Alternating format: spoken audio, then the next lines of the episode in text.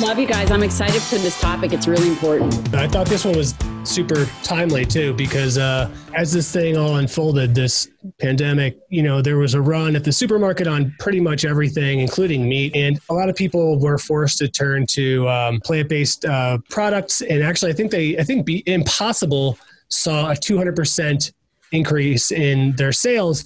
You know, then I saw an interview with the CEO when he's talking about making the the meat industry obsolete in 15 years. Is that realistic?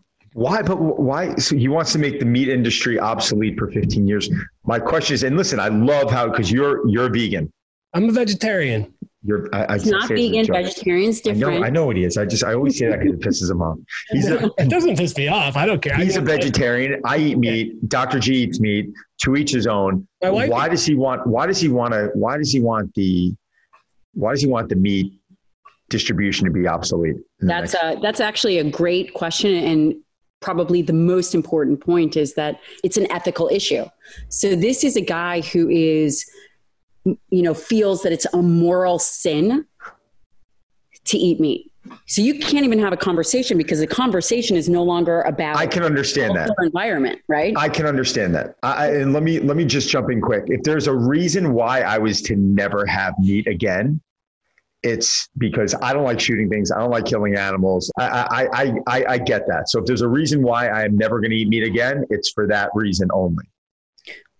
then the next question is but what impact will that have meat is one of the most nutrient dense sources for people in low socioeconomic status if you take away a high quality nutrition you take away high quality protein what gets replaced well, that's what I was going to say. Let, let's say it works. Let's say in 15 years, what is um, health wise? You just said some of the risks, but like, what are they? You know, what what are some of the other ones? Okay, pregnant women. That's obviously a big one. But I mean, a lot of people are going to suffer, as you said. So, as much as I don't eat meat for the the same type of a reason, I'm trying to understand what the impact would be. Say this works. Metabolic consequences are going to be devastating for It's not going to happen.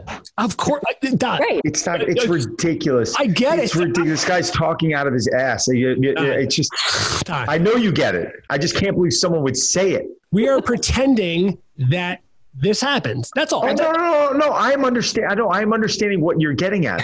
There's people who believe it'll happen. That's my. That's my thing. It's like, how is this? How is this even possible? you've got two impacts we're talking about health implications and then environmental implications Hmm. So you cut out all of the meat industry. The Mhm. health implications are absolutely devastating. Muscle mass is directly correlated to survivability. You know, you look at a guy like Zach, he's the and he's like the unicorn. Most people are not training the way that Zach is training. Most people do not have the nutritional intelligence to be able to do what he's doing. So when it relates to health, this also brings up something that Don has talked about before, GMOs. You have to replace protein. You Mhm. cannot survive without high quality protein. So you're going to have to get it from things like soy. Now you're talking about soy and corn. You're going to have to eat what the cattle eats Yeah. right? Get the, the quality. So now you're gonna so you're gonna take away meat, but you're gonna increase GMOs. You're gonna increase carbohydrate threshold. Nobody has a carbohydrate threshold like Don. He's able, you know, because he's a machine. The Right. majority of people are gonna get diabetes, Right. become obese. Right. And that's something that's overlooked, Zach. I mean, the the amount of protein that I believe and Dr. Gabrielle believes that we need to sustain a level of muscle mass. It's it's it's not 0.25 grams per pound of body weight. It's like for Right. for guys, I believe it's a gram per pound of body weight at least, and we have to get that number up higher depending on how many calories that they need. But when you turn around to a vegetarian or vegan, and you need to keep that protein consumption high, the amount of fat that they have to get in through nuts and seeds, and the amount of grains they have to consume to even get somewhere close to that protein level. And what am I hearing people doing now? You know, they're they're drinking a lot more protein shakes. You know, maybe they're starting to supplement things like BCAAs or lysine because that's what, you know, they think that's what's, you know, being left out from not eating animals and that they can supplement that and it's fine. But I mean, that's also, a, it's a rarity to find. It's a rarity. I'm not saying it's impossible to find, you know, a, a vegetarian with exceptional body composition or who can put on, a high level muscle mass. I, I want to ask uh, both of your opinions on this as to why th- these plant based uh, companies have exploded. I, I, just I'm trying to understand this and for my own edification. Yeah, it, so it's it's based on government regulation. Whole foods like beef and egg, they're considered a commodity. Commodities are overseen by the USDA, which is the governmental USDA, and they're only allowed to say beef is part of a healthy diet. Right. So they're able to express to the public in conversation a very minimal amount of information by law. Whereas you have processed foods, which is run by a different entity and regulated by a different entity, can literally say whatever they want.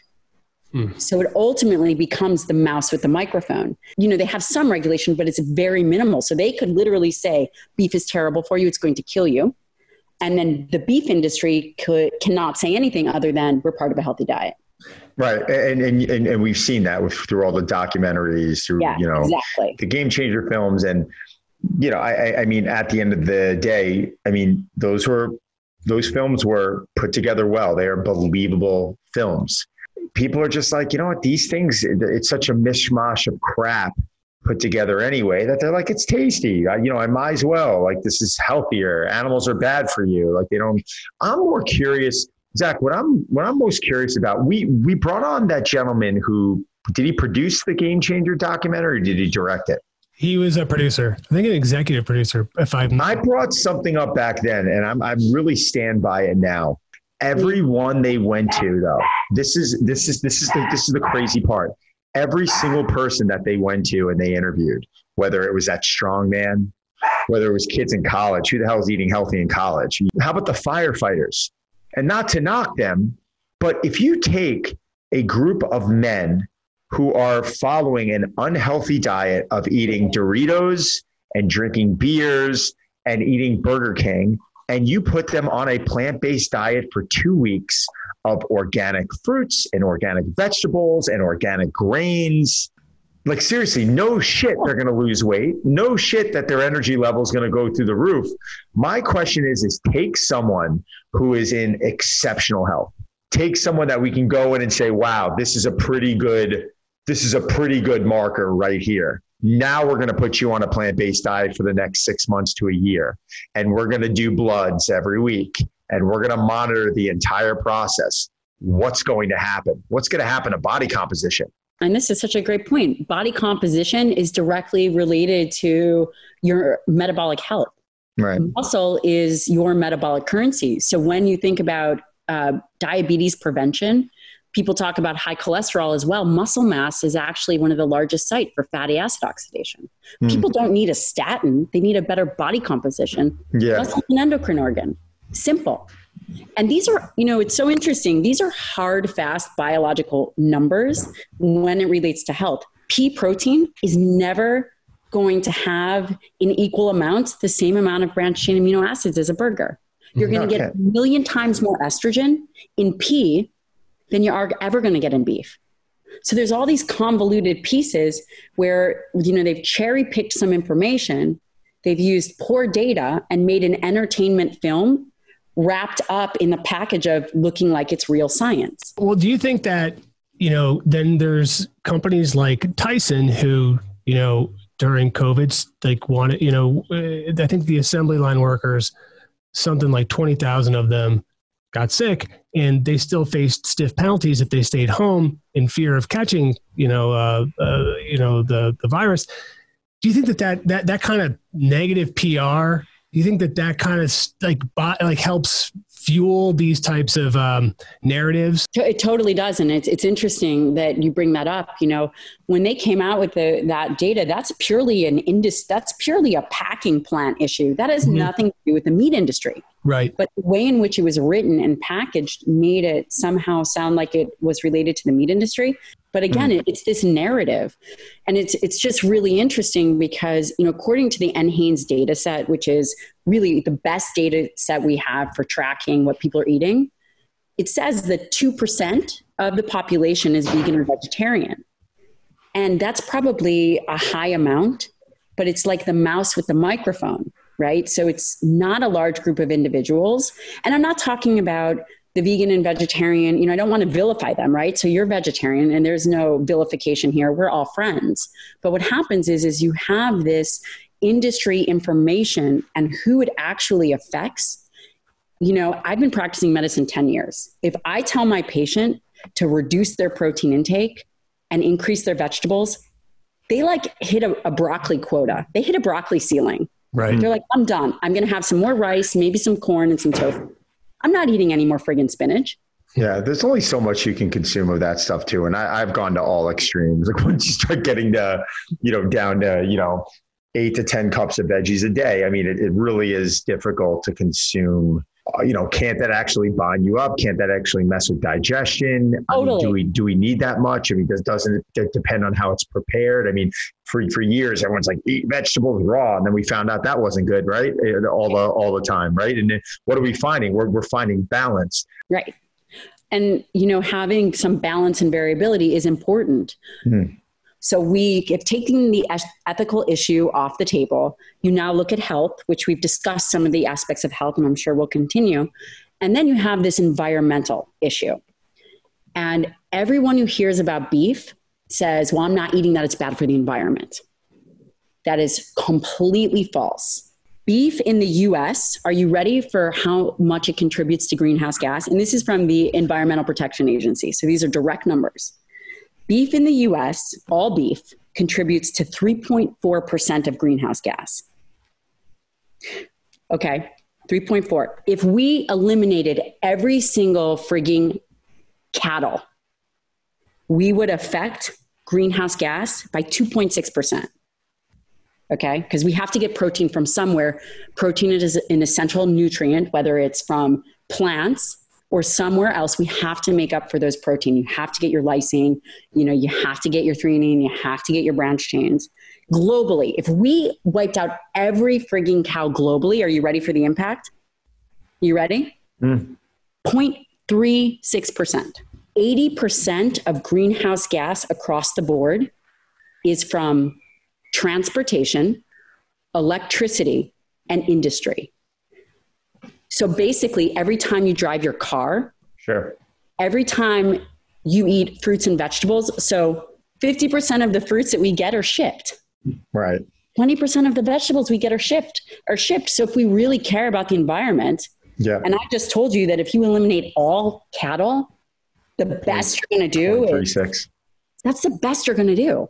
I was doing some research as well, and and the numbers I saw, and I saw this on a, a report on Forbes very we're, we're, we're different where are all these stats coming from yes. how are we measuring them and like I, I, that's why sometimes i don't even get into these discussions because i feel as though i'm confused about what it is that uh, you know, i don't even know which which stat to choose because i can choose one that supports my point or i can pivot and su- support the person uh, the other person's point so it's mm. very very confusing it is. And I think knowing neutral scientists I think understanding the landscape, no pun intended, understanding the landscape for the researchers. So, for example, I get a lot of my information from Frank Mitloehner at UC Davis. He is a world leading expert in climate change. He doesn't care about protein, he doesn't care about vegetarians or vegans, right. he literally doesn't care.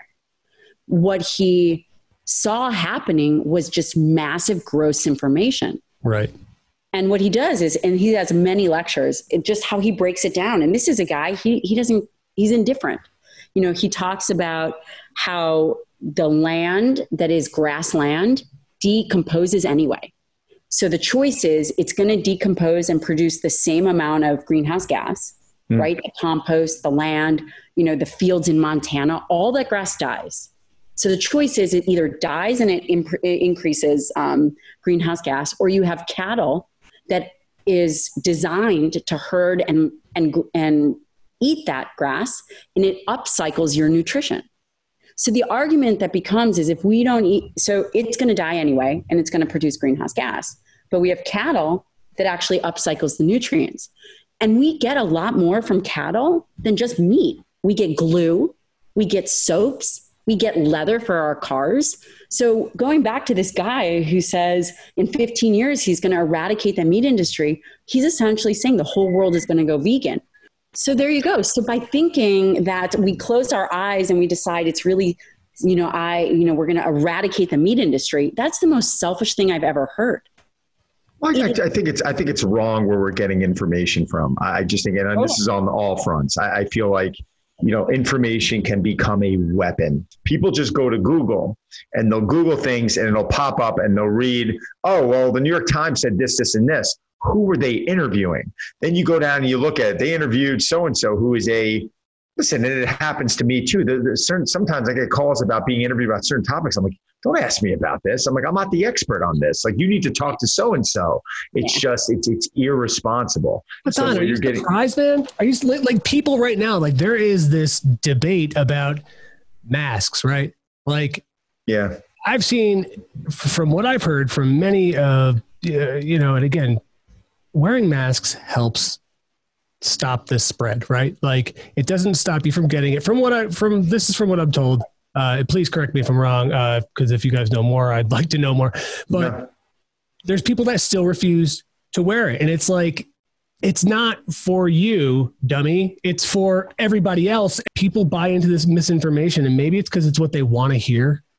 Maybe it's because, like, oh, you know, whether you're a vegan or a vegetarian, it's like, oh, well, like the you know it's pollution or whatever like you want to buy into it so you don't want to use critical thinking. People are looking for immediate answers. They're looking for immediate solutions. They think they just switch something up and it's like there's a solution to that. They don't understand that like most of the, there's there's a cost of doing business like weight training. There's a cost of doing business. Like if you I, I know plenty of power lifters who have trained too heavy and too long and haven't done all this other good stuff look at Ronnie Coleman Exactly. The, the guy can't walk. He said 30 surgeries. So, you know, and that's that's an extreme case, but there's a cost of doing business. You know, at the end of the year, the one thing that every single one of us have in common, the one thing that like we're all going to grow old.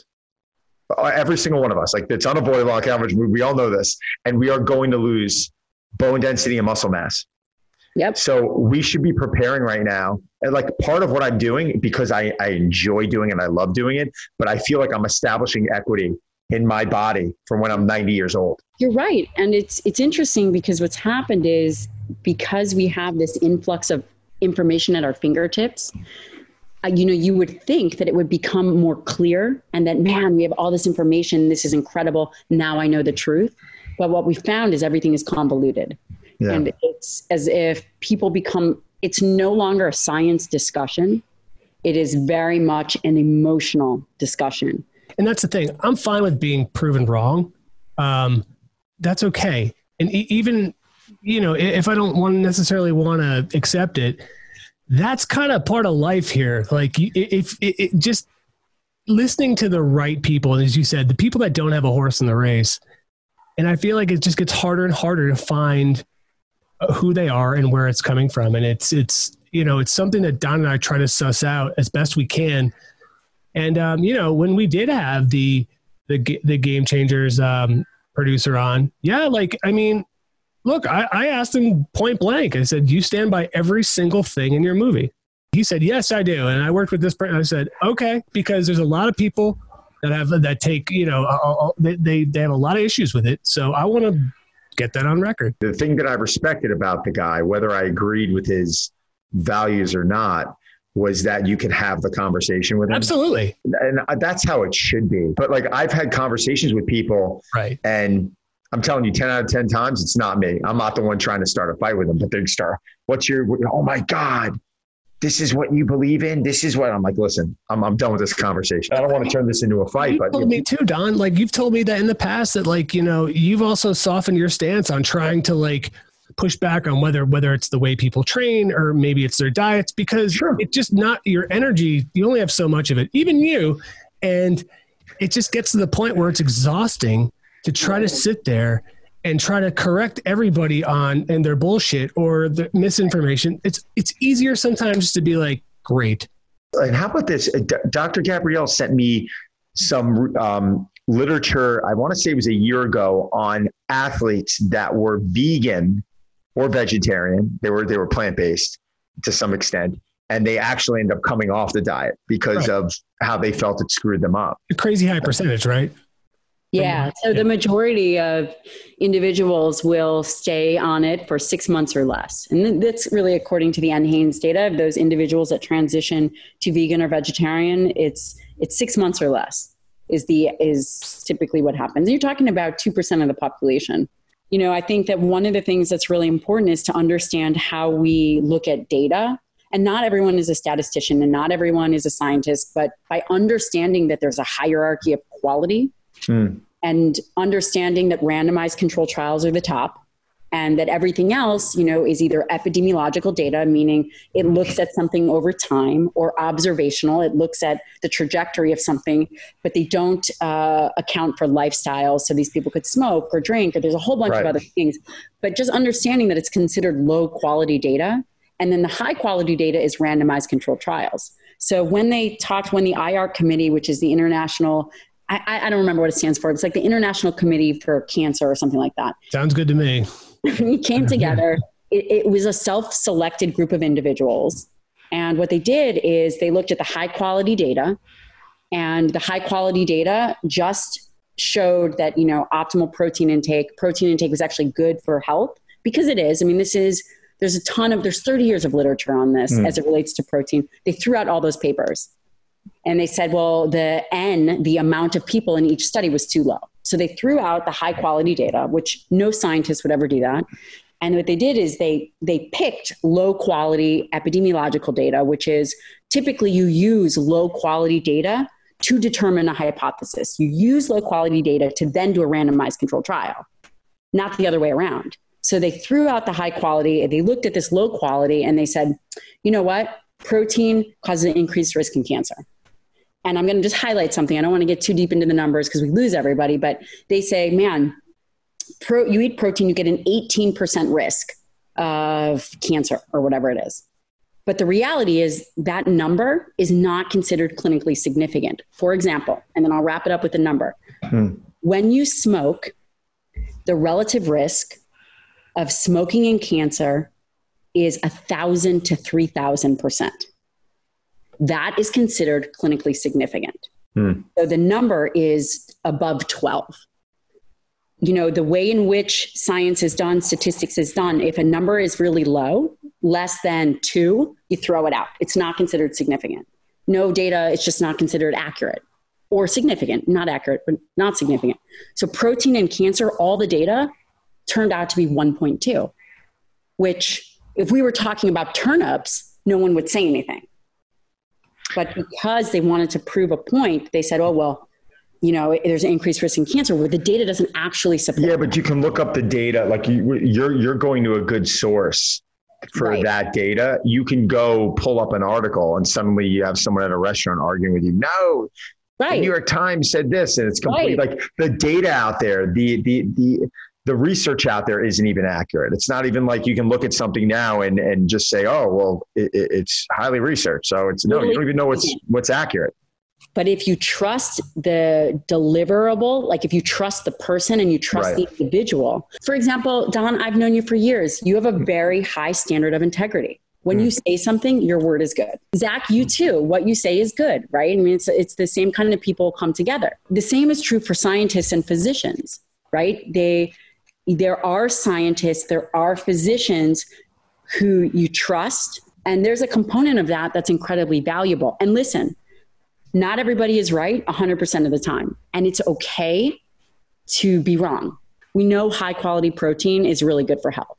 Right. Can you avoid eating high quality protein? Can you be vegetarian and still be healthy? Yes.